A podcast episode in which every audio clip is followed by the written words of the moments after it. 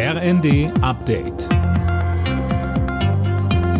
Stündlich neu. Auf den Punkt informiert. Ich bin Tom Husse. Guten Tag. Ab Oktober steigt der Mindestlohn in Deutschland auf 12 Euro brutto pro Stunde. Der Bundestag hat für die Erhöhung gestimmt. Arbeitsminister Heil sagte, das sei für Niedrigverdiener vielfach der größte Lohnsprung ihres Lebens. Und weiter? Wir wissen aber auch als Bundesregierung, meine Damen und Herren, dass der Mindestlohn, der jetzt auf 12 Euro steigt, immer nur eine absolute Lohnuntergrenze ist. Das Ziel der Bundesregierung ist nicht, dass alle 12 Euro bekommen, aber dass das die absolute Untergrenze ist. Wir wollen auch wieder mehr Tariflöhne in Deutschland. Und deshalb werden wir dafür sorgen.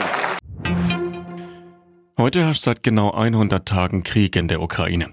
Die russischen Truppen kontrollieren mittlerweile etwa ein Fünftel des Landes. Bundesaußenministerin Baerbock hat der Ukraine in einem Gastbeitrag in der Bild-Zeitung weitere Unterstützung zugesichert. Bislang wartet das Land aber offenbar immer noch auf schwere Waffen aus Deutschland.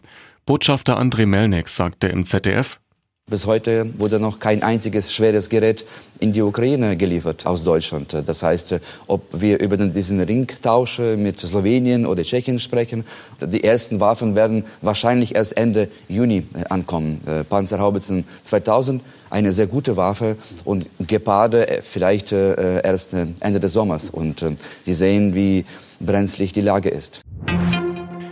Die Bundespolizei hat zusammen mit Kollegen aus anderen Ländern ein riesiges Schleusernetzwerk zerschlagen. Das soll mindestens 10.000 Menschen nach Mittel- und Westeuropa eingeschleust haben, unter unmenschlichen und teils lebensgefährlichen Bedingungen, so die Ermittler. London feiert heute weiter das 70. Thronjubiläum der Queen, allerdings heute ohne die Königin. Die hat ihre Teilnahme am Gottesdienst in der St. Pauls Kathedrale abgesagt. Sie fühlt sich unwohl. Alle Nachrichten auf rnd.de